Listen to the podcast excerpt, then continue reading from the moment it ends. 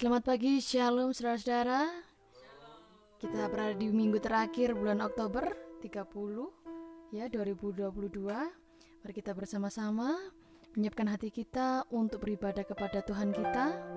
Dalam nama Tuhan Yesus Kristus, Engkau yang memimpin kami Tuhan, setiap kami jamalah hati kami masing-masing Tuhan, agar kami berkenan di hadapan-Mu. Terpujilah Engkau Yesus Kristus, Mari kita bersama-sama naikkan pujian penyembahan kepadanya. Yesus Tuhan mulialah namanya.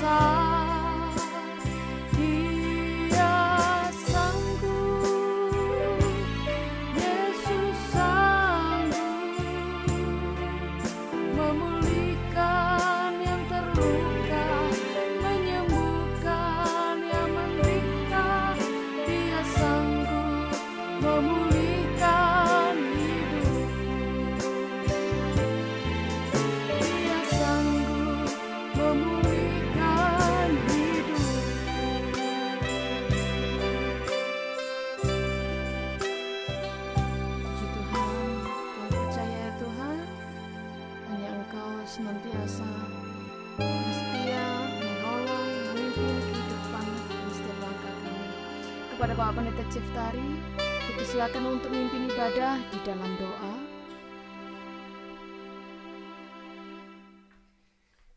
Ya, puji Tuhan, jemaat Tuhan yang terkasih. Mari kita memulai ibadah kita di hari ini. Tuhan kami, Allah kami, Bapa dalam Yesus Kristus. Kepadamu kami datang lagi, memuji, menyembahmu, beribadah kepadamu di hari ini. Biarlah kasih setia Tuhan dan kuasa roh kuduslah yang memenuhi kami. Hadir di tengah kami ya Tuhan, di dalam kemuliaan dan firman-Mu, kuasa pemulihan, berkat-Mu dari surga, sehingga hidup kami, ibadah kami, iman kami, berbuah-buah dan bercahaya di bumi ini. Terima kasih Tuhan Yesus. Dalam namamu kami berdoa dan memulai ibadah ini. Haleluya. Amin. Mari kita masuk gerbangnya dengan hati bersyukur sebab Tuhan kita baik. Kita naikkan pujian ini bersama-sama. Mari kita bangkit berdiri. Mari masuk gerbangnya. Thank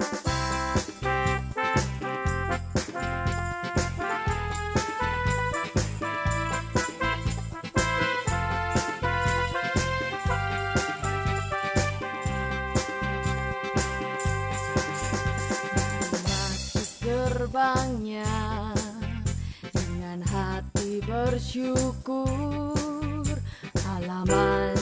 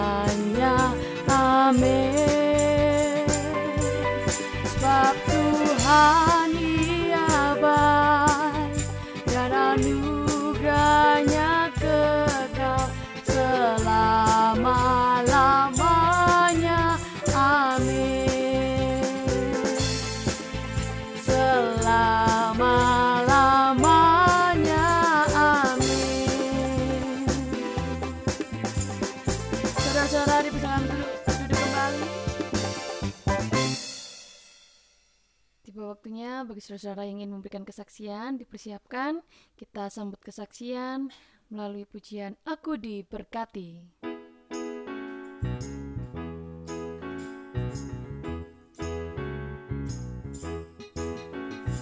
Ku diberkati sepanjang hidupku aku diberkati Bila waktu pagi hari siang berganti malam aku diberkati Aku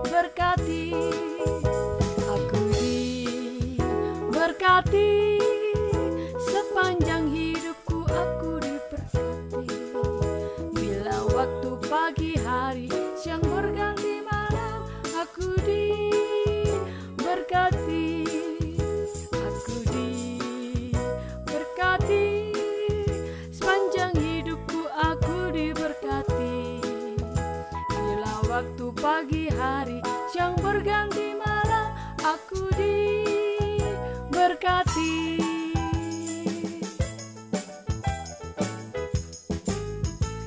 saudara ingin memberikan kesaksian dipersilahkan Ya, jika belum ada, pujian tadi telah mewakili kesaksian kita bersama-sama bahwa hidup kita senantiasa diberkati dalam perlindungan Tuhan. Haleluya. Selanjutnya, mari kita bersama-sama membuka kitab kita pada Yeremia 44 ayat 1 hingga 30. Mari kita baca bersama-sama Yeremia 44 ayat 1 hingga 30. Satu, dua, tiga. Nubuat terakhir dari Yeremia di Mesir. Firman yang datang kepada Yeremia untuk semua orang Yehuda yang diam di tanah Mesir, di Migdol, di Tahpanhes, di Memphis, dan di tanah Patros. Beginilah firman Tuhan semesta alam, Allah Israel. Kamu telah mengalami segenap malapetaka yang telah kudatangkan atas Yerusalem dan atas segala kota Yehuda. Sungguh semuanya itu kini sudah menjadi reruntuhan dan tidak ada seorang pun diam di sana. Itu disebabkan oleh kejahatan yang telah mereka lakukan untuk menimbulkan sakit hatiku, yakni mereka pergi membakar korban dan beribadah kepada Allah lain yang tidak dikenal oleh mereka sendiri, oleh kamu, atau oleh nenek moyangmu. Terus-menerus aku telah mengutus kepadamu semua hambaku, para nabi, dengan mengatakan, Janganlah hendaknya kamu melakukan kejijikan yang aku benci ini. Tetapi mereka tidak mau mendengarkan dan tidak mau memperhatikan supaya berbalik dari kejahatan mereka dan tidak membakar korban lagi kepada Allah lain. Sebab itu kehangatan amarahku dan murkaku telah tercurah dan membakar kota-kota Yehuda dan jalan-jalan Yerusalem sehingga menjadi runtuhan dan tempat tandus seperti yang ternyata sekarang ini. Maka sekarang beginilah firman Tuhan Allah semesta alam, Allah Israel. Mengapakah kamu mendatangkan celaka besar kepada dirimu sendiri? Kamu mau melenyapkan laki-laki, perempuan, anak-anak, dan bayi dari Yehuda dengan tidak meninggalkan siapa pun. Mengapa kamu mau menimbulkan sakit hatiku dengan perbuatan tanganmu, yakni membakar korban kepada Allah lain di tanah Mesir yang kamu masuki untuk tinggal sebagai orang asing di sana? Mengapa kamu mau menjadi kutuk dan aib di antara segala bangsa di bumi? Sudah lupakah kamu kepada kejahatan nenek moyangmu, kejahatan raja-raja Yehuda, kejahatan para pemuka mereka, kejahatanmu sendiri, dan kejahatan istri-istrimu yang dilakukan mereka di tanah Yehuda dan di jalan-jalan Yerusalem? Mereka tidak remuk hati sampai kepada hari ini mereka tidak takut dan tidak mengikuti Tauratku dan ketetapanku yang telah kuberikan kepadamu dan kepada nenek moyangmu. Sebab itu beginilah firman Tuhan semesta alam, Allah Israel. Sesungguhnya aku mau menunjukkan wajahku terhadap kamu untuk kecelakaanmu, yakni aku mau melenyapkan segenap orang Yehuda Aku mau mencabut sisa Yehuda yang berniat hendak pergi ke tanah Mesir untuk tinggal sebagai orang asing di sana. Mereka semuanya akan habis mati di tanah Mesir. Mereka akan rebah mati karena pedang dan akan habis mati karena kelaparan. Dari yang kecil sampai kepada yang besar, mereka akan mati karena pedang dan karena kelaparan, dan mereka akan menjadi kutuk kengerian, kutukan, dan aib. Aku mau menghukum mereka yang diam di tanah Mesir, sama seperti aku telah menghukum Yerusalem, yaitu dengan pedang, dengan kelaparan, dan dengan penyakit sampar. Sehingga dari sisa Yehuda yang telah pergi ke tanah Mesir untuk tinggal sebagai orang asing di sana, tidak ada seorang pun yang terluput atau terlepas untuk kembali ke tanah Yehuda ke mana hati mereka sangat rindu untuk diam di sana lagi, sungguh mereka tidak akan kembali kecuali beberapa orang pengungsi. Lalu menjawablah kepada Yeremia semua orang laki-laki yang tahu bahwa istri mereka membakar korban kepada Allah lain. Dan semua perempuan yang hadir di sana, suatu kumpulan yang besar, yakni segala rakyat yang diam di tanah Mesir dan di Patros katanya mengenai apa yang kau katakan demi nama Allah kepada kami itu, kami tidak akan mendengarkan engkau, tetapi kami akan terus melakukan segala apa yang kami ucapkan, yakni membakar korban kepada Ratu Sorga dan mempersembahkan korban curahan kepadanya, seperti telah kami lakukan. Kami sendiri dan nenek moyang kami dan raja-raja kami dan pemuka-pemuka kami di kota-kota Yehuda dan di jalan-jalan Yerusalem. Pada waktu itu kami mempunyai cukup makanan, kami merasa bahagia dan tidak mengalami penderitaan. Tetapi sejak kami berhenti membakar korban dan mempersembahkan korban curahan kepada Ratu Sorga, maka kami kekurangan segala-galanya dan kami dihabiskan oleh pedang dan kelaparan. Lalu perempuan-perempuan itu menambahkan, Apabila kami membakar korban dan mempersembahkan korban curahan kepada Ratu Sorga, adakah di luar pengetahuan suami kami bahwa kami membuat penganan persembahan serupa dengan patungnya dan mempersembahkan korban curahan kepadanya? Sesudah itu berkatalah Yeremia kepada segenap rakyat itu, kepada laki-laki dan perempuan, dan kepada semua orang yang telah memberi jawab kepadanya itu, katanya. Justru korban yang dibakar di kota-kota Yehuda dan di jalan-jalan Yerusalem oleh kamu sendiri, oleh nenek moyangmu, oleh raja-rajamu, oleh pemuka-pemukamu, dan oleh rakyat negeri, tidakkah itu yang diingat Tuhan dan yang diperhatikannya, Tuhan tidak tahan lagi melihat perbuatan-perbuatanmu yang jahat dan kejijikan yang kamu lakukan. Oleh karena itu, negerimu pun telah menjadi runtuhan, kengerian, dan kutuk tanpa penduduk, seperti yang ternyata sekarang ini. Kamu telah membakar korban, dan kamu telah berdosa kepada Tuhan, tidak mendengarkan suara Tuhan, dan tidak mengikuti Tauratnya ketetapannya dan peraturannya, itulah sebabnya malapetaka ini menimpa kamu seperti yang ternyata sekarang ini. Kemudian berkatalah Yeremia kepada segenap rakyat dan kepada semua perempuan itu, Dengarlah firman Tuhan, hai semua orang Yehuda yang ada di tanah Mesir. Beginilah firman Tuhan semesta alam Allah Israel. Kamu, laki-laki dan istri-istrimu, kamu telah memenuhi apa yang telah kamu ucapkan, yaitu kami akan menepati dengan baik nazar yang kami ucapkan untuk membakar korban dan mempersembahkan korban curahan kepada Ratu Sorga. Baiklah, wujudkanlah dan tepatilah nazarmu dengan baik. Maka dengarkanlah firman Tuhan, hai semua orang Yehuda yang diam di tanah Mesir. Sesungguhnya aku telah bersumpah demi namaku yang besar, firman Tuhan, bahwa namaku tidak akan diserukan lagi oleh seseorang Yehuda di segenap tanah Mesir dengan berkata, demi Tuhan Allah yang hidup. Sesungguhnya aku berjaga-jaga untuk kecelakaan mereka dan bukan untuk kebahagiaan mereka.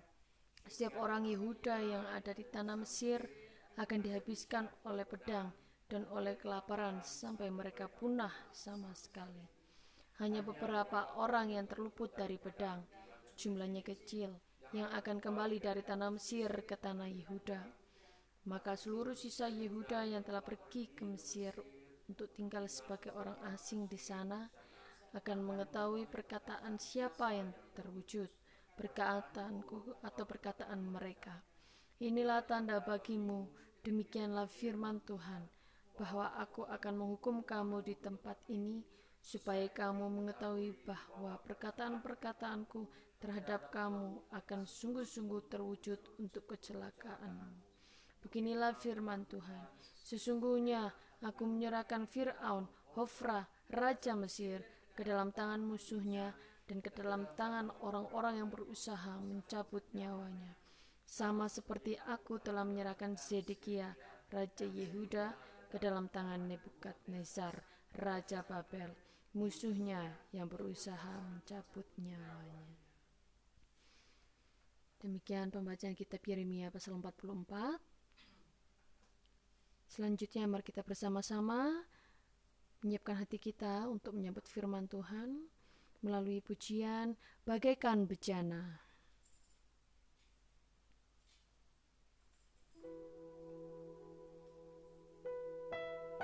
Thank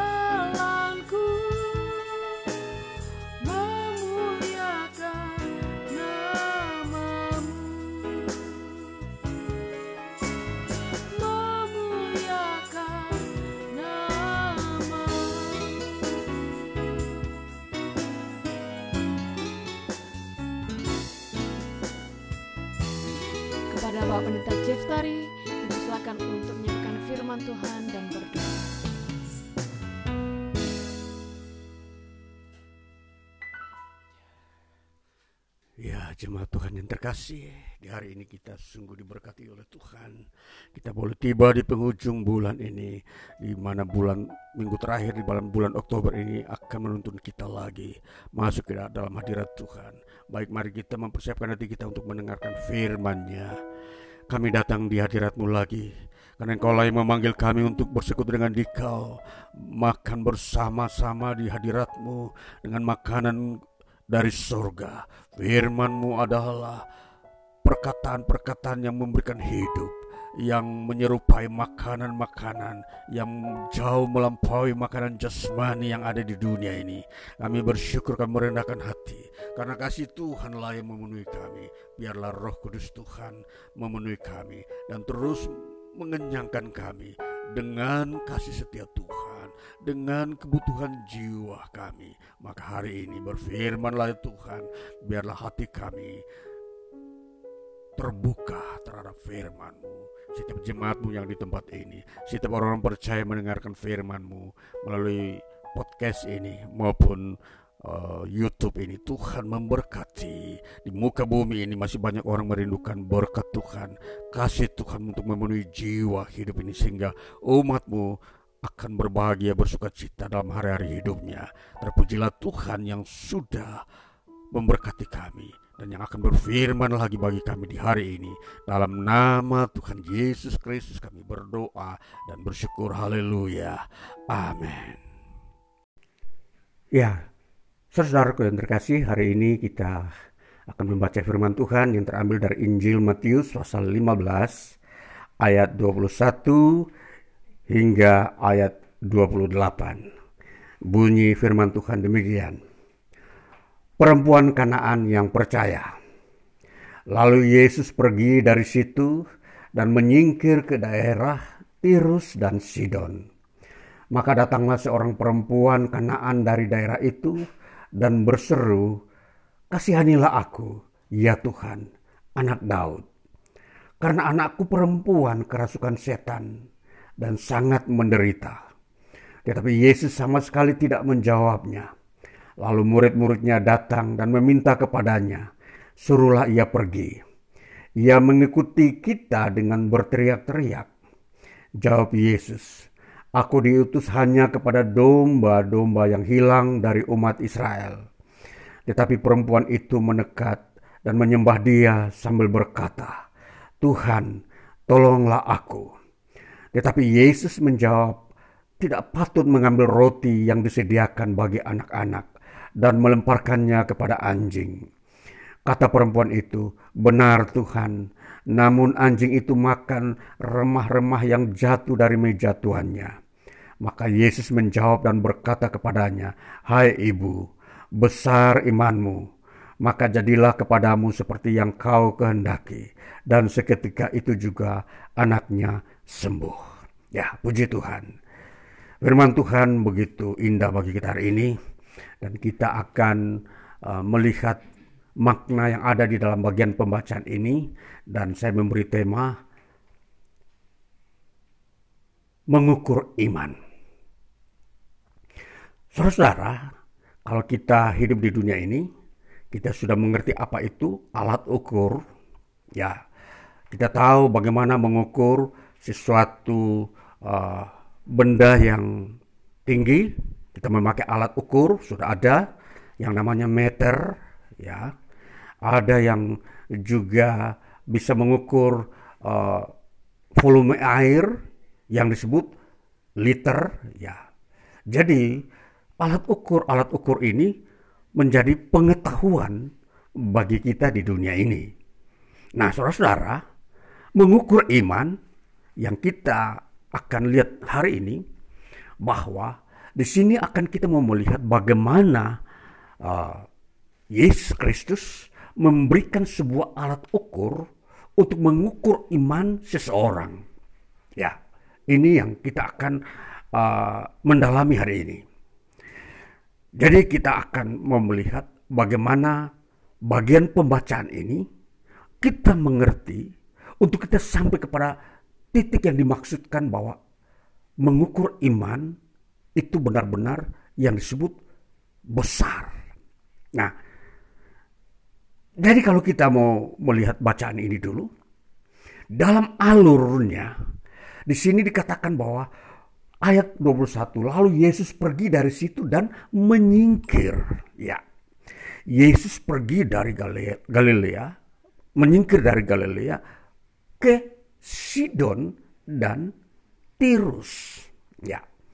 Kalau kita melihat uh, daerah Tirus dan Sidon ini adalah daerah yang berada di luar Israel, di luar wilayah kekuasaan atau teritorial Israel. Dan penduduk yang uh, menempati daerah ini, Tirus dan Sidon ini adalah kebanyakan orang-orang Kanaan yang pada masa-masa uh, mulanya mereka itu berpendudukan di uh, Yerusalem pada zaman Yosua memasuki wilayah Kanaan, mereka uh, mengalahkan kota-kota Kanaan yang sekarang ini atau pada saat Yesus tempat itu sudah menjadi wilayah Israel, mereka mengungsi ke atau melarikan diri atau nenek moyangnya mereka melarikan diri ke daerah ini. Mereka membangun wilayah baru. Jadi Sidon dan Tirus ini adalah sebuah wilayah baru bagi orang-orang Kanaan yang uh, notabene mereka adalah orang-orang yang memang uh, tekun tetap percaya kepada apa yang uh, telah diturunkan kepada nenek moyang dari nenek moyang mereka ialah mereka menyembah berhala berhala berhala baal baal yang mereka percayai. Nah, saudara-saudara, Yesus menyingkir. Karena di Galilea dia mengalami sebuah tekanan dari para ahli Taurat dan kemudian menyingkir sejenak ke daerah ini. Di luar Israel. Sehingga uh, kondisi Yesus Kristus untuk menyelamatkan diri dari suatu rencana ancaman maut yang dilakukan oleh pemimpin-pemimpin agama Yahudi itu pun terbatalkan, tertundakan. Saudara, ini sesuatu langkah bijak yang dilakukan oleh Yesus. Karena belum waktunya Yesus harus mati. Jadi ada di dalam sebuah, uh, rencana Allah bahwa Yesus mati harus tepat waktu. Bukan sebelum waktunya. Jadi di sini tentunya kalau kita memperhatikan waktu ini memang uh, menjadi sebuah uh, ketentuan Allah. Tidak, tidak ada seorang pun di muka bumi ini bisa menentukan waktu tentang hidup atau mati seseorang. Allah telah menentukan bagaimana waktu yang sudah ditentukan oleh Allah bahwa Yesus harus mati tepat pada apa yang sudah ditentukan oleh Allah yaitu nanti pada tahun 30 atau pada tahun uh, usia di mana Yesus berusia 33 tahun. Jadi pada saat ini Yesus baru berumur 31 tahun. Masih kurang dua tahun lagi. Artinya dalam pelayanan Yesus masih kurang dua tahun. Belum waktunya mati. Nah, itulah sebabnya inilah waktunya Yesus menyingkir. Yesus menyingkir ke daerah ini Sidon dan Tirus. Kalau di dalam uh, perkembangan uh, geografinya, daerah Sidon dan Tirus ini sekarang ini adalah daerah Syria. Ya, kalau kita memperhatikan Syria itu sekarang ini adalah adalah daerah di mana uh, negara wilayah Turki itu, uh, maaf, Irak itu ada. Dan kalau nanti kita memper, memperhatikan perkembangan daripada uh, narasi ini atau cerita ini, maka kita akan melihat bagaimana terjadinya mujizat besar di sebuah negeri yang catatannya di situ mereka adalah penyembah-penyembah berhala. Kita mau masuk seterusnya. Ayat berikutnya dikatakan begini. Maka datanglah seorang perempuan kanaan. Nah, seorang perempuan ini dia nanti dikatakan dia mempunyai anak. Dikatakan begini. Datanglah seorang perempuan kanaan dari daerah itu dan berseru, kasihanilah aku ya Tuhan, anak Daud karena anak perempuan anakku perempuan kerasukan setan dan sangat menderita. Nah, saudara-saudara, dalam bagian lain Injil Matius bahwa uh, di dalam Injil Markus bahwa ketika Yesus masuk daerah Sidon dan uh, Tirus ini, itu Yesus masuk secara hati-hati. Kenapa? Karena Yesus tidak mau orang seorang pun di penduduk ini tahu bahwa dia hadir di situ.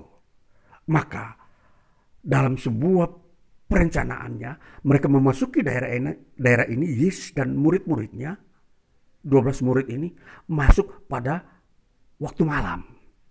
Nah, jadi dengan kata lain bahwa malam adalah di mana orang semua telah berada di rumah mereka masing-masing dan kemudian tidak ada aktivitas di luar rumah sehingga ketika Yesus masuk kota ini tidak ada seorang pun yang tahu. Jadi tujuan Yesus ke sana bukan untuk uh, untuk memberitakan Injil, tapi untuk mengungsi atau dikatakan dikatakan tadi untuk menyingkir ya. Boleh kata uh, mencari tempat uh, perteduhan atau keamanan uh, dari ancaman-ancaman yang ada di Galilea. Nah, ini yang kita harus mengerti bahwa Yesus ke sana dengan tujuan hanya mau menginap di satu rumah untuk beberapa hari. Untuk uh, uh, membuat senyap di kota Galilea dulu supaya uh, orang tidak selalu berkumpul di Galilea untuk melihat Yesus melakukan mujizat-mujizat di situ. Sehingga uh, wilayah Galilea itu agak sepi beberapa hari. Yesus pergi ke sana. Kita mau melihat apa yang terjadi ketika Yesus di sana. Yesus sudah merencanakan supaya tidak boleh seorang pun yang tahu. Tetapi ada ternyata satu orang dari antara seluruh penduduk di situ hanya satu orang yang tahu. Ternyata siapa? Ibu ini. Ibu ini yang sedang menderita, anaknya sedang uh, dalam kondisi menderita parah karena kerasukan setan. Nah, saudara-saudara, Yesus bukanlah manusia biasa. Itulah sebabnya ketika dia masuk setiap daerah selalu ada aura-aura keilahian yang menggetarkan hati manusia, merasakan bahwa ada sesuatu uh, yang hadir di tengah kota kami. Ada sesuatu yang uh, akan melawat kami untuk membarui hidup kami. Mungkinkah itu ada seorang pribadi yang memang sangat terkenal dengan kuasa mujizatnya yaitu Yesus. Ini yang selalu menjadi uh, uh, bagian-bagian pikiran orang-orang pada zaman Yesus. Sehingga walaupun Yesus bersembunyi dalam pengertian mau menyembunyikan diri dari pandangan umum, pasti ada satu orang pun yang tahu. Ternyata ibu ini dia mempunyai kepekaan yang begitu uh, dalam. Yesus sedang menginap di salah satu rumah yang berdekatan dengan ibu ini. Di malam hari, dia merasa di tetangga bagian rumahnya itu ada sesuatu yang uh, terasa men menarik dia untuk mengunjungi rumah di mana Yesus tempati. Dan kemudian ibu ini dia terbawa ke rumah itu lalu memang merasa semakin melihat ada satu uh, rencana Tuhan bagi dirinya untuk dia mengalami pemulihan. Dia masuk ke rumah itu dan dia melihat sesungguhnya di situ bertemu dengan sosok yang disebut Yesus yang penuh kemuliaan. Dan saudara-saudara, kalau kita melihat perkembangan selanjutnya, bahwa ibu ini langsung dikatakan tersungkur di depan kaki Yesus. Padahal ibu ini baru pertama kali melihat Yesus. Dia belum pernah melihat wajah Yesus. Walaupun dia sering mendengar nama Yesus, bahwa nama ini, pribadi ini, dapat menyembuhkan segala penyakit. Lalu dikatakan di sini, dikatakan di uh, ayat seterusnya dikatakan begini.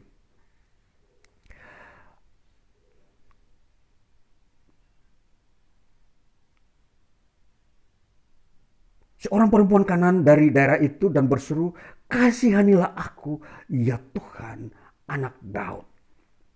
Sesuatu kalimat yang keluar dari mulut seorang ibu yang sudah tidak tahan melihat penderitaan anaknya, yang tentunya penderitaan anaknya bu, uh, bukan baru sehari, bukan baru seminggu, bisa saja sudah berbulan-bulan dirasuki setan begitu menderita. Dan saudara kalau tahu bagaimana setan merasuk seseorang, penderitaan orang itu tersebut, dia pasti tidak akan makan. Dan saudara, saya pernah melayani seorang ibu yang kerasukan setan. Dia sudah tidak makan dua minggu, hanya minum air putih. Dan badannya sudah kurus kering. Dan dia suka ngamuk, makanya dia di, di, diikat di tempat tidur, sehingga dia tidak bisa uh, meronta-ronta. Begitu menderita.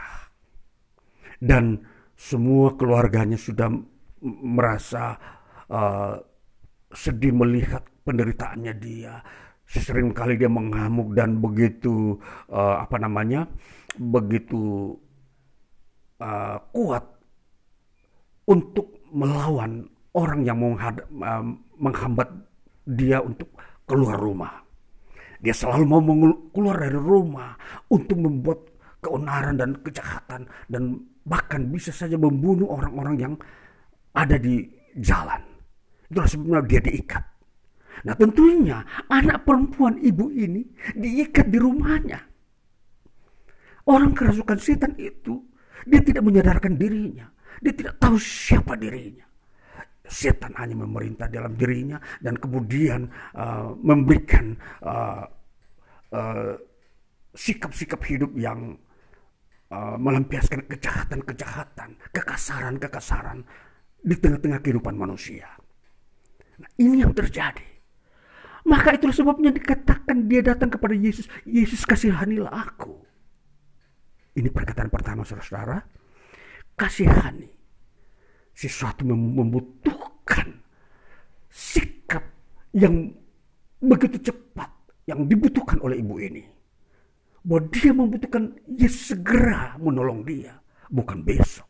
Segeralah ini yang paling penting kita perhatikan bagaimana mulai munculnya iman seseorang. Mengukur iman. Bagaimana dasarnya kita mau memulai mengukur, mengukur iman pada diri seseorang. Ketika muncul di dalam dirinya bahwa dia membutuhkan Tuhan untuk Tuhan mengasihani dia. Di situlah iman itu sudah mulai ada tanda-tanda uh, terlihat. Boleh kata kita katakan ini dalam kalau kita memakai ukuran-ukuran angka ini baru katakanlah ini angka mungkin angka 5. Karena nanti kita akan melihat bagaimana iman itu sampai angka yang kita sampai katakan angka 10. Ya. Kasihanilah aku. Nah, ini sebuah dasar karena dia butuh. Tidak seorang pun bisa di negeri itu yang bisa menyembuhkan anaknya. Tidak ada informasi-informasi bahwa ada orang yang bisa menyembuhkan anaknya dari kerasukan setan ini. Saudara-saudara, kalau kita melihat praktek kenyataan, kalau seseorang anak dirasui setan, itu bukan berarti anak itu yang yang meminta setan itu merasui dia. Tentunya karena ibunya selalu uh, berkomunikasi dengan uh, makhluk-makhluk uh, spiritual ini atau dengan kata roh-roh yang dipercayai untuk membawa mereka kepada kehidupan di dunia ini seolah-olah kepercayaan-kepercayaan mereka yang memperlihatkan bahwa uh, ada roh-roh di dunia ini yang bisa memberikan sebuah makna hidup katakanlah untuk uh, uh, pekerjaan, untuk mendapatkan makanan, bahkan untuk ketentraman pun apa pun yang mereka butuhkan di dunia ini, mereka memintanya dari roh-roh dunia ini. Itulah sebabnya kepercayaan-kepercayaan ini ini ada di daerah Sidon ini. Nah, saudara-saudara, dan apa yang dilakukan oleh ibunya itu merupakan hasil manifestasi daripada roh iblis untuk mewujudkan bahwa dia mendengar apa yang dilakukan ibunya. Maka roh itu datanglah merasuk anaknya. Nah ini kalau kita melihat uh, aktivitas spiritisme, roh-roh jahat, inilah caranya seperti ini. Kalau ada orang suka menyembah berhala, pasti roh-roh setan akan uh, hadir di tengah-tengah kehidupan mereka dan salah satunya merasuk bisa saja anak yang ada di dalam keluarga itu. Nah, saudara, kalau kita melihat apa yang sudah dikerjakan oleh iblis, roh jahat ini, tentunya kita begitu uh, sedih melihat kalau manusia dibuat menderita, tidak bisa makan, hanya uh, minum dan tentunya penderitaan-penderitaan yang uh, penderitaan jiwa yang uh, diperlihatkan di situ dia meronta-ronta, dia berteriak-teriak juga, ya Ya, kalau kita melihat orang kalau kerasukan setan pasti berteriak-teriak sambil menangis dan tidak bisa dikendalikan. Ya, ini saudara-saudara, ini yang disebut penderitaan. Nah, jadi kalau kita memperhatikan seterusnya, apa yang Yesus jawab ketika dia meminta belas kasihan? Dia sudah begitu merendah menyembah Yesus sambil berseru memanggil namanya, "Ya Tuhan, anak Daud. Kasihanilah aku. Itu sebuah kalimat iman yang sudah lengkap. Secara uh, kamus iman, ketika seorang memanggil nama Tuhan, itu sudah memenuhi kriteria doa. Itu berarti orang itu sudah punya iman. Tapi Yesus berkata, aku tidak uh, Yesus tidak menjawab perkataannya dia. Yesus tidak menoleh atau Yesus tidak memberi respon jawaban uh, permohonan belas kasihannya. Kita memperhatikan sikap Yesus ini bukan tidak mau menjawab, bukan tidak mau menolong. Tapi Yesus mau menunggu bagaimana iman yang sesungguhnya yang dari latar belakang orang penyembah berhala harus melebihi orang yang menyembah Allah. Ini yang disebut ukuran. Jadi kalau kita melihat kita yang contoh yang sudah Kristen, kita sudah punya dasar iman. Yaitu disebut kita selalu berdoa memanggil nama Tuhan.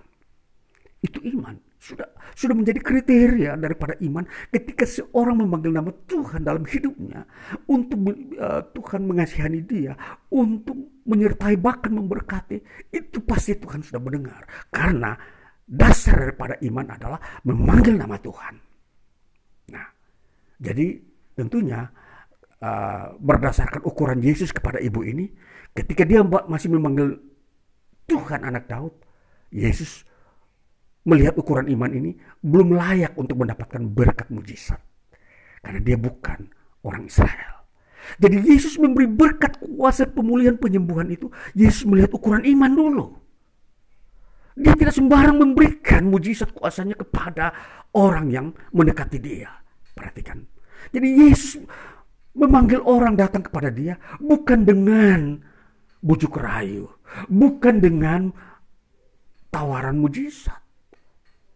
Tidak. Bahkan Yesus pun tidak memanggil orang dengan cara paksaan. Bahkan dengan cara-cara yang uh, kalau kita memperhatikan dunia sekarang ini kalau mencari uh, mencari anggota-anggota di dalam sebuah lembaganya atau organisasinya atau uh, kelompoknya.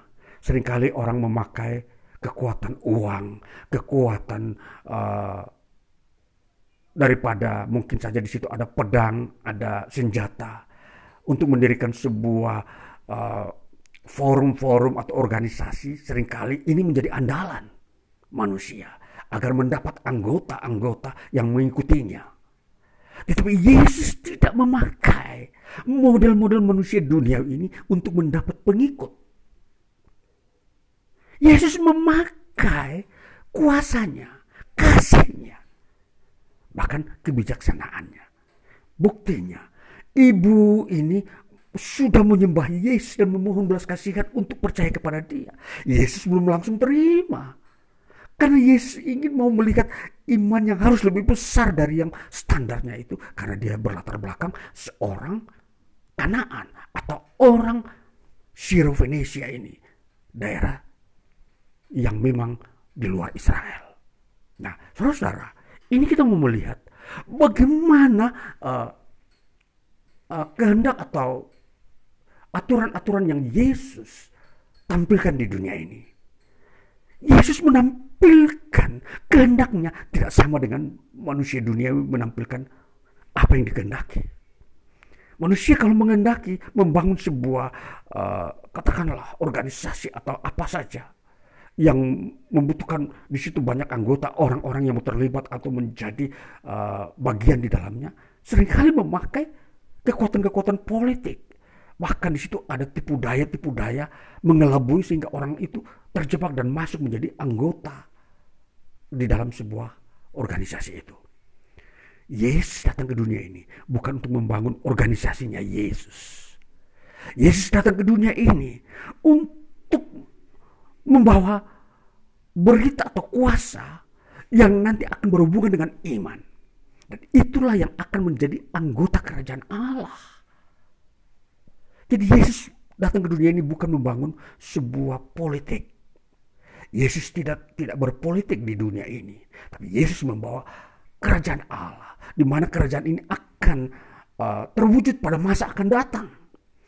Dan kerajaan Allah itu akan bersifat kekal. Allah yang memerintah di dalamnya. Di mana orang-orang yang telah menjadi bagian atau yang telah dipanggil oleh Yesus adalah menjadi umatnya. Jadi kita memperhatikan Yesus tidak langsung menjawab permohonan belas kasihan ibu ini. Saudara, kita melihat selanjutnya perkembangannya. Kita mau menuju kepada iman yang nanti yang kita bilang ukuran iman itu. Lalu dikatakan begini apa yang dikatakan uh, selanjutnya oleh ibu ini. Tetapi Yesus sama sekali tidak menjawabnya. Lalu murid-muridnya datang dan meminta kepadanya, suruhlah ia pergi. Murid-murid ketika melihat Yesus tidak menjawab doa permohonan ibu ini untuk menyembuhkan anaknya. Murid-muridnya langsung mengambil sebuah sikap. Oh berarti Yesus menolak Yesus tidak ingin memberi kuasanya mujizatnya kepada ibu ini. Maka murid-muridnya menyuruh ibu ini pergi. Bu ibu, silakan pergi ya. Keluar dari rumah ini ya. Itu bahasanya murid-murid. Tetapi dikatakan begini. Ia mengikuti kita dengan berteriak-teriak. Ketika disuruh pergi, malah ibu ini berteriak-teriak. Apa teriakannya? Dia akan berteriak, Yesus, Yesus anak Daud, kasihanilah aku. Itu teriakannya. Dan apa yang dimaksudkan oleh Yesus pada mulanya. Supaya tidak ada seorang pun tahu di negeri itu. Bahwa dia ada di situ. Itu menjadi membangunkan tetangga-tetangganya. Bahwa ada kenapa ada orang teriak-teriak Yesus di negeri ini. Di negeri yang di mana tidak pernah uh, pribadi Yesus itu hadir. Kenapa harus ibu ini berteriak-teriak? Ini kita melihat bagaimana kejadian ini mengakibatkan iman ibu ini tumbuh. Dari lima menjadi tujuh. Ini ibarat saya, saya memakai ukuran ini. Dia berteriak-teriak. Yesus, Yesus, kasihanilah saya. Itu berarti sudah yang kesekian kalinya. Yang tadi pertama kalinya, Yesus kasihanilah saya. Yesus anak Daud kasihanilah saya. Kali ini dia mengulangi kata-kata itu sambil berteriak. Kalau yang tadi mungkin hanya sebuah kata uh, normal, Yesus anak Daud, ya ya Tuhan, kasihanilah saya. Yesus ketika Yesus tidak menjawab diam, dia berteriak lagi menaikkan volume suara dengan nada teriak. Saudara, kalau ibu-ibu berteriak bagaimana saudara-saudara? Tahu ya, suara-suara ibu-ibu ya. Dia berteriak sampai tetangga-tetangga mungkin yang 10 rumah dari rumahnya pun bisa kedengaran. Ya, ini gambarannya saja. Lalu kita mem memperlihat lihat seterusnya. Lalu jawab Yesus ketika dia berteriak. Yesus menjawab kepada dia, Aku diutus hanya kepada domba-domba yang hilang dari umat Israel. Yesus diutus ke dunia ini, Yesus menjawab kepada ibu ini yang memang bukan orang Israel. Aku diutus ini hanya kepada domba-domba yang hilang dari umat Israel. Jadi tentunya dia datang ke dunia ini memang demikian. Ini untuk menolak secara tegas bahwa Yesus tidak ingin menyembuhkan anaknya.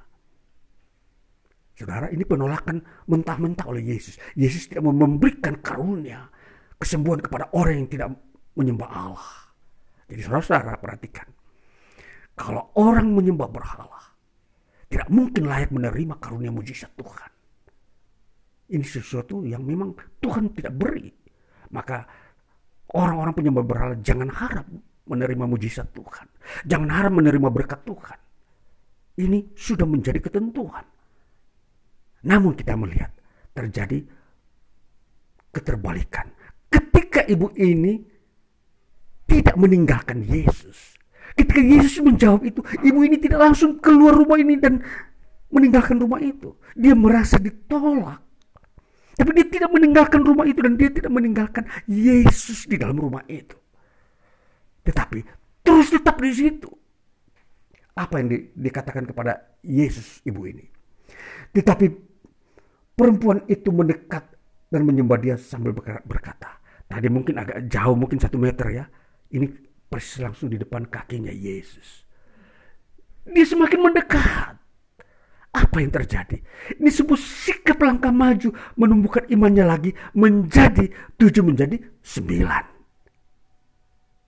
Saudara-saudara, ini iman ini kalau kita memperhatikan menurut angka ukuran ini, itu dia menambahkan dalam dirinya iman. Dia ditolak, tetapi dia tidak mundur, dia tidak meninggalkan, tapi dia tambah maju mendekat. Ya, bukan mundur selangkah, maju lebih dekat lagi, dua tiga langkah. Ya, kita memperhatikan bagaimana iman itu di dalam diri seseorang itu bisa bertumbuh. Seterusnya, dia sudah mendekat. Apa yang terjadi? Dia berkata, Tuhan tolonglah aku. Ini kalimat yang kedua yang tidak lagi berteriak. Dia sudah mendekat, dia bilang, Tuhan tolonglah aku. Kita memperhatikan.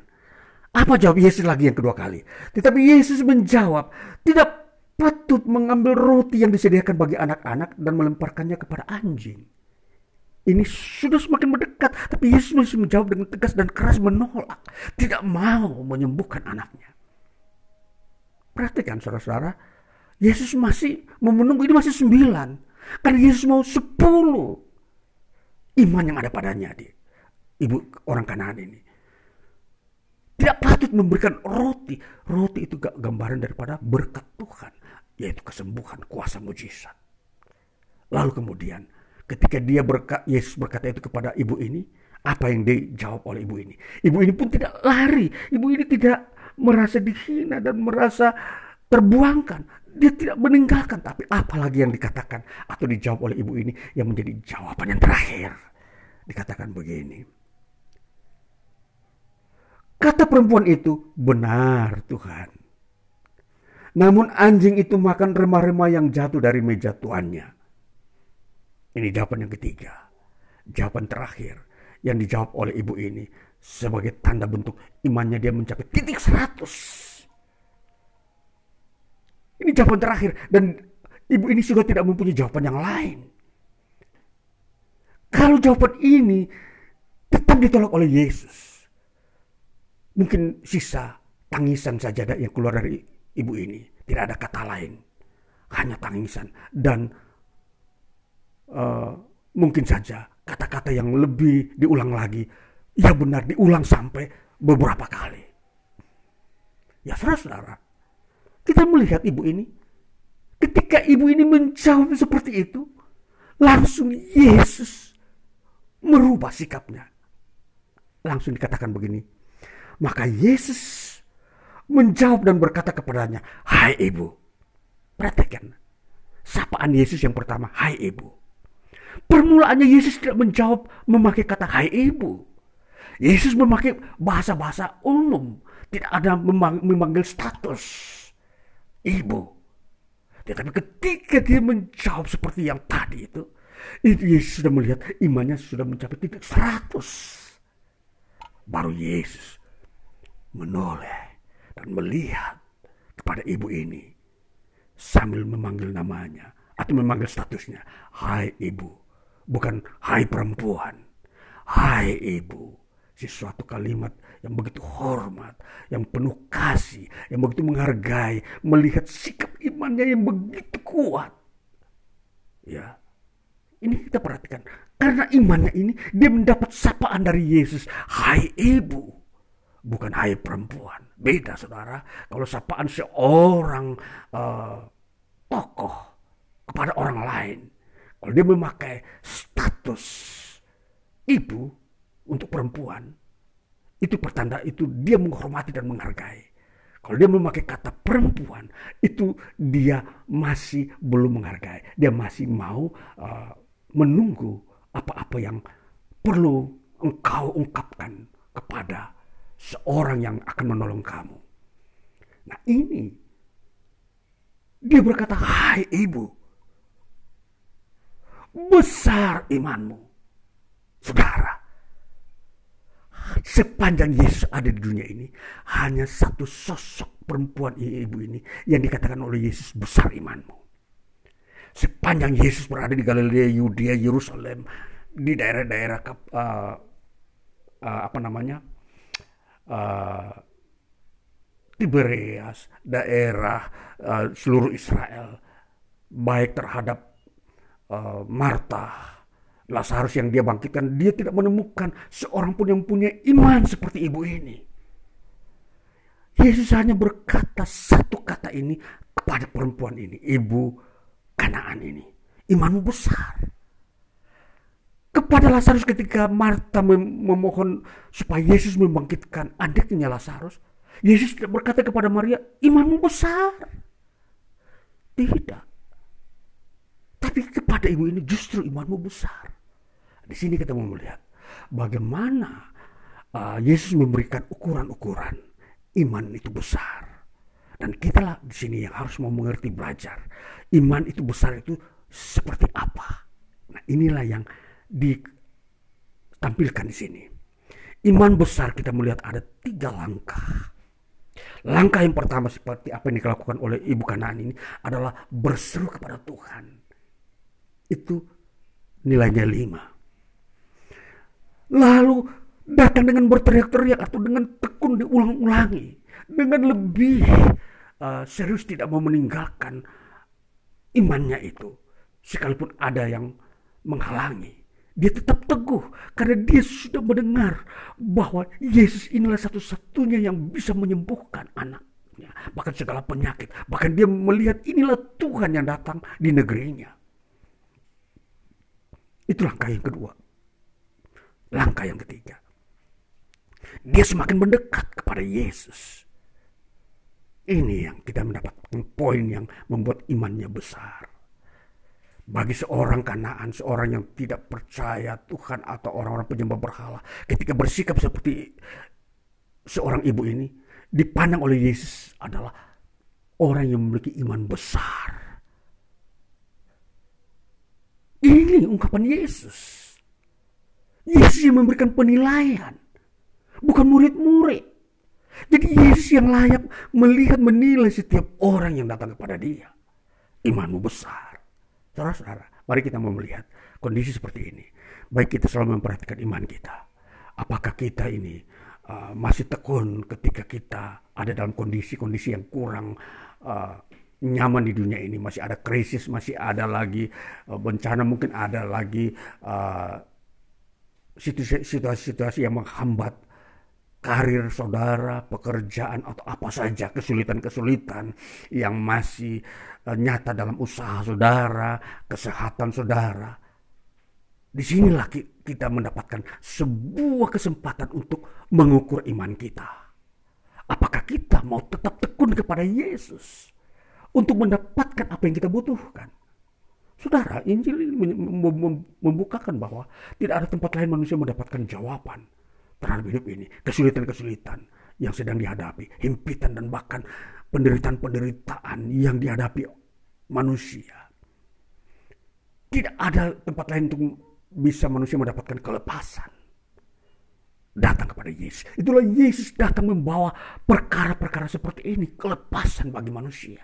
Saudara jangan meninggikan diri atau mengeraskan hati terhadap Yesus. Yesus datang mengasihi saudara-saudara umat manusia di muka bumi. Jangan membenci dia. Janganlah saudara-saudara. Betapa sedih manusia membenci sang juru selamat yang datang mau memberkati, yang datang mau membawa pemulihan, kesembuhan. Dia pun berhak untuk tidak memberi. Tapi kalau dia memberi itu pertanda engkau layak menerima karena engkau sudah punya iman. Kalau engkau tidak mempunyai iman, engkau membenci Yesus. Bagaimana engkau mendapatkan pemulihan? Berarti engkau masih menginginkan penderitaan itu terjadi atas dirimu.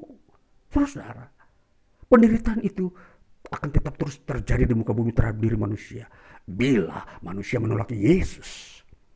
Saudara, kemurahan Tuhan itu sepanjang zaman ini masih ada Nanti ada masanya ketika Yesus berkata, pintu anugerah kemurahan ini ditutup. Maka di situ tidak akan lagi ada mujizat. Di situ tidak, tidak akan lagi ada berkat Tuhan. Maka yang ada hanya adalah bencana penghukuman terhadap umat manusia.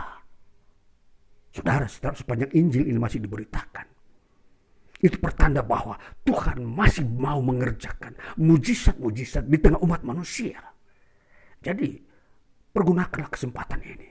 Jangan sampai Yesus berdiam diri, tidak mau menghiraukan seruan saudara. Apa yang terjadi?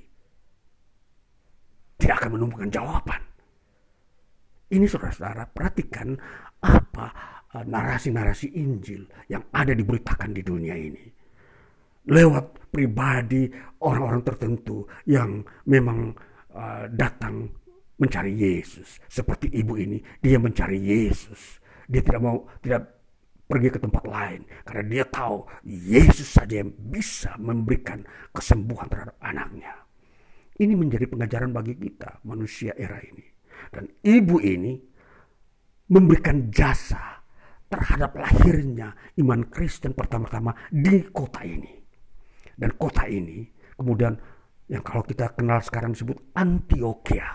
Antioquia adalah kota pertama di mana orang Kristen dibentuk di situ. Jadi Kristen dilahirkan bukan di Yerusalem. Tapi di kota Antioquia ini, yang kota ibu ini, tinggal.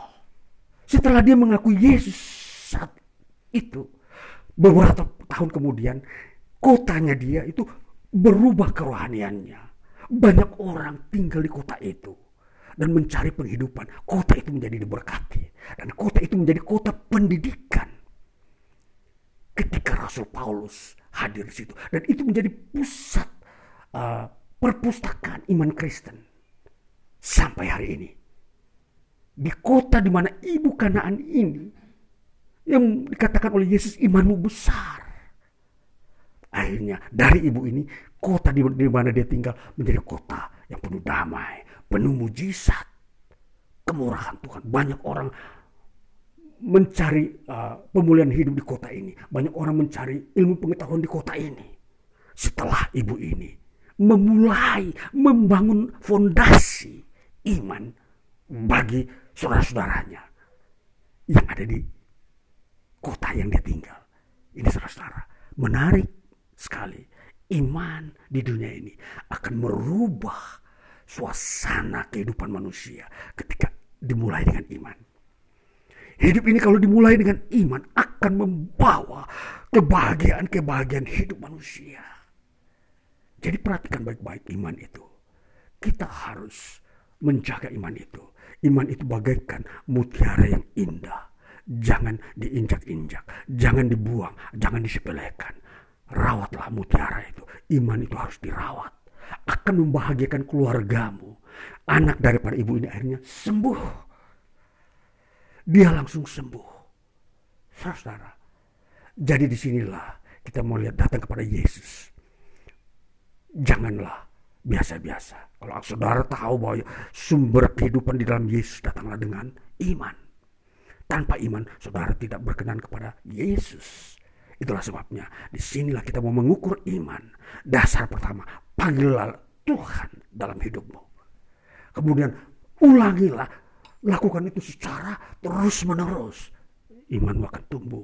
Lalu ketiga, engkau terus mendekat dan masuk di dalam keteguhan sekalipun ada tantangan. Barulah imanmu besar.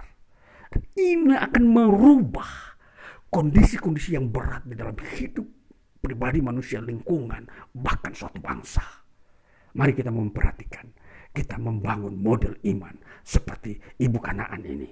Ibu ini, dia memulainya dan ternyata mempunyai efek dampak seterusnya sampai masa-masa pemberitaan Injil di mana uh, Kristen bertumbuh di kotanya dia. Biarlah kita melihat hidup ini bukan karena uh, kita masuk ke dalam sebuah golongan-golongan manusia. Tapi kita mau melihat warna hidup manusia di muka bumi ini adalah kebahagiaan. Yesus datang membawa kebahagiaan, kebahagiaan bukan membawa kehancuran. Yesus datang membawa berkat, mujizat, pemulihan, kesembuhan. Dan itulah pekerjaan utama Yesus. Dia mengampuni dosa dan keselamatan. Biar kita mengenang semua peristiwa ini. Bahwa hidup kita selalu mau di ubahkan oleh Yesus Kristus. Dia mau memberkati kita, dia mau memberikan mujizatnya, kuasanya untuk kita nikmati. Biarlah firman Tuhan di hari ini bagi kita masuk ke dalam kehidupan iman kita lebih dalam, kita tambahkan iman kita. Tuhan Yesus memberkati kita. Haleluya. Amin. Ya, mari kita masuk dalam doa kita. Sifat kita lagi hari ini bahwa Tuhan mau menambahkan kepada kita berkat-berkat kehidupan bagi kita. Kita berdoa. Kami bersyukur untuk firman-Mu lagi Bapa. Ya Tuhan, mengajarkan kami bagaimana membangun iman kami iman yang terus berkembang, bertumbuh, sekalipun ada tantangan, hambatan, kami terus berseru kepada Dikau Tuhan Yesus. Itulah iman yang dimiliki oleh seorang ibu yang kami pelajari, seorang ibu yang pada mulanya dia bukanlah seorang yang percaya kepada Kristus, bukan seorang Yahudi, tetapi dia seorang Kanaan, orang-orang penyembah berhala, tetapi mempunyai iman satu-satunya kepada Yesus Kristus. Tuhan kami bersyukur melihat suatu mujizat ini, bahwa kehidupan ini Tuhan memperhatikan iman setiap orang. Siapakah yang bersandar terus menerus kepada dikau Itulah yang kau nyatakan kuasamu Pemeliharaanmu. Kami bersyukur berkatilah umatmu yang terus menerus mendengarkan firmanmu Supaya terus dibangun iman dalam hidup ini. Kami bersyukur lagi. Kami ada di penghujung minggu ini Bulan Oktober. Kami berterima kasih. Kami dipanggil Tuhan masuk dalam persekutuan ibadah terus menerus Inilah yang kami kerjakan sepanjang hidup kami. Datang mendengarkan firman Tuhan bersekutu dengan dikau Dan kami terus uh, datang untuk mendapatkan penambahan-penambahan iman. Dan kami bersuka cita ibadah kami tidak sia-sia. Ibadah kami adalah ibadah yang membangun iman. Percaya pengenalan kami akan Kristus Yesus Tuhan. Kami bersyukur di tengah zaman ini bahwa kami ada dalam perlindungan Dikau Tuhan dari berbagai-bagai kondisi. Tuhan yang membuat mujizat membuka pekerjaan-pekerjaan bagi anak-anakmu yang mencari pekerjaan. Kami bersyukur karena mereka telah mendapat pekerjaan. Kami bersyukur lagi bahwa ada peningkatan-peningkatan pendapatan atau penghasilan. Kami bersyukur untuk kesehatan. Kami bersyukur untuk potensi-potensi yang Tuhan tambahkan. Kami bersyukur ke, ke keamanan, uh, keselamatan, uh, damai sejahtera yang selalu ada dalam pribadi rumah tangga, di dalam lingkungan pekerjaan di situ terus menjadi terang. Kami bersyukur untuk hal-hal yang berkelimpahan dari Tuhan, sukacita. Kami bersyukur maka hari ini kami berdoa untuk kelanjutan hidup kami memasuki hari-hari besok. Tuhan memberkati setiap umatmu yang hari ini mendengarkan firmanmu di tempat ini maupun yang mendengarkan lewat podcast Tuhan Yesus memberkati mereka. Jamaah mereka berkati mereka di ladang, di kantor, di laut sekalipun mereka yang ada bekerja sebagai nelayan maupun di uh, petani maupun uh, di pemerintahan, di swasta, wira swasta, mereka juga yang uh, pelajar, pemuda, mereka yang pensiunan. Tuhan Yesus memberkati semua uh, umatmu dan bahkan orang-orang yang merindukan Tuhan yang datang dengan iman. Kami mendoakan mereka supaya mereka menemukan jalan Tuhan dalam hidup ini. Kami berdoa untuk pekerjaanmu, pemberitaan Injil dapat terus kami kerjakan dan biarkanlah ya Tuhan buka pintu-pintu di mana ada negeri-negeri daerah-daerah yang belum dikunjungi di situ akan dikunjungi oleh firman-Mu, oleh hamba-hambamu. Terima kasih Bapa. Kami mendoakan kondisi pemerintahan kami saat ini pun Tuhan berkati dalam perjalanan pemerintahan ini memberikan uh, dorongan-dorongan uh, kemajuan kehidupan uh, umat manusia bahkan kebenaran-kebenaran itu semakin dinyatakan. Kami berterima kasih Bapa uh, kesembuhan-kesembuhan yang Tuhan berikan kepada umatmu yang membutuhkan kesembuhan-kesembuhan. Kami berdoa lagi untuk mereka akan memasuki masa-masa berikutnya. Mereka mempunyai rencana-rencana yang akan diwujudkan uh, dalam beberapa waktu ke depan. Karena Tuhan memberkati kami menyerahkan hidup, uh, seluruh kehidupan kami, keluarga kami, pekerjaan dan uh, hidup di dalam rumah tangga Tuhan Yesus campur tangan maka turunlah anugerah Tuhan dari surga atas kami berkat kasih setia Tuhan memenuhi kami menyertai kami hari lepas hari pagi siang dan malam sehingga masuk dalam hari-hari yang uh, kami lihat di situ Tuhan ada Tuhan menyertai. Maka kami mengakhiri doa kami ini sesuai dengan apa yang Tuhan ajarkan kepada kami. Bapa kami yang di surga, dikuduskanlah namamu, datanglah kerajaanmu, jadilah kehendakmu di bumi seperti di surga. Berikanlah kami pada hari ini makanan kami yang secukupnya, dan ampunilah kami akan kesalahan kami, seperti kami juga mengampuni orang yang bersalah kepada kami, dan janganlah membawa kami ke dalam pencobaan, tetapi lepaskanlah kami daripada yang jahat, karena engkau yang punya kerajaan, kuasa dan kemuliaan sampai selama-lamanya. Terima kasih Yesus. Terima kasih Yesus. Puji syukur hanya bagimu Ya Allahku Ya Tuhanku Terima kasih Yesus. Terima kasih Yesus. Puji syukur hanya bagimu Terima kasih. Yesus Bapak terima kasih untuk kasih berkatmu anugerahmu Tuhan bagi kami hari ini. Dalam nama Tuhan Yesus Kristus kami berdoa dan bersyukur. Haleluya. Amin. Puji Tuhan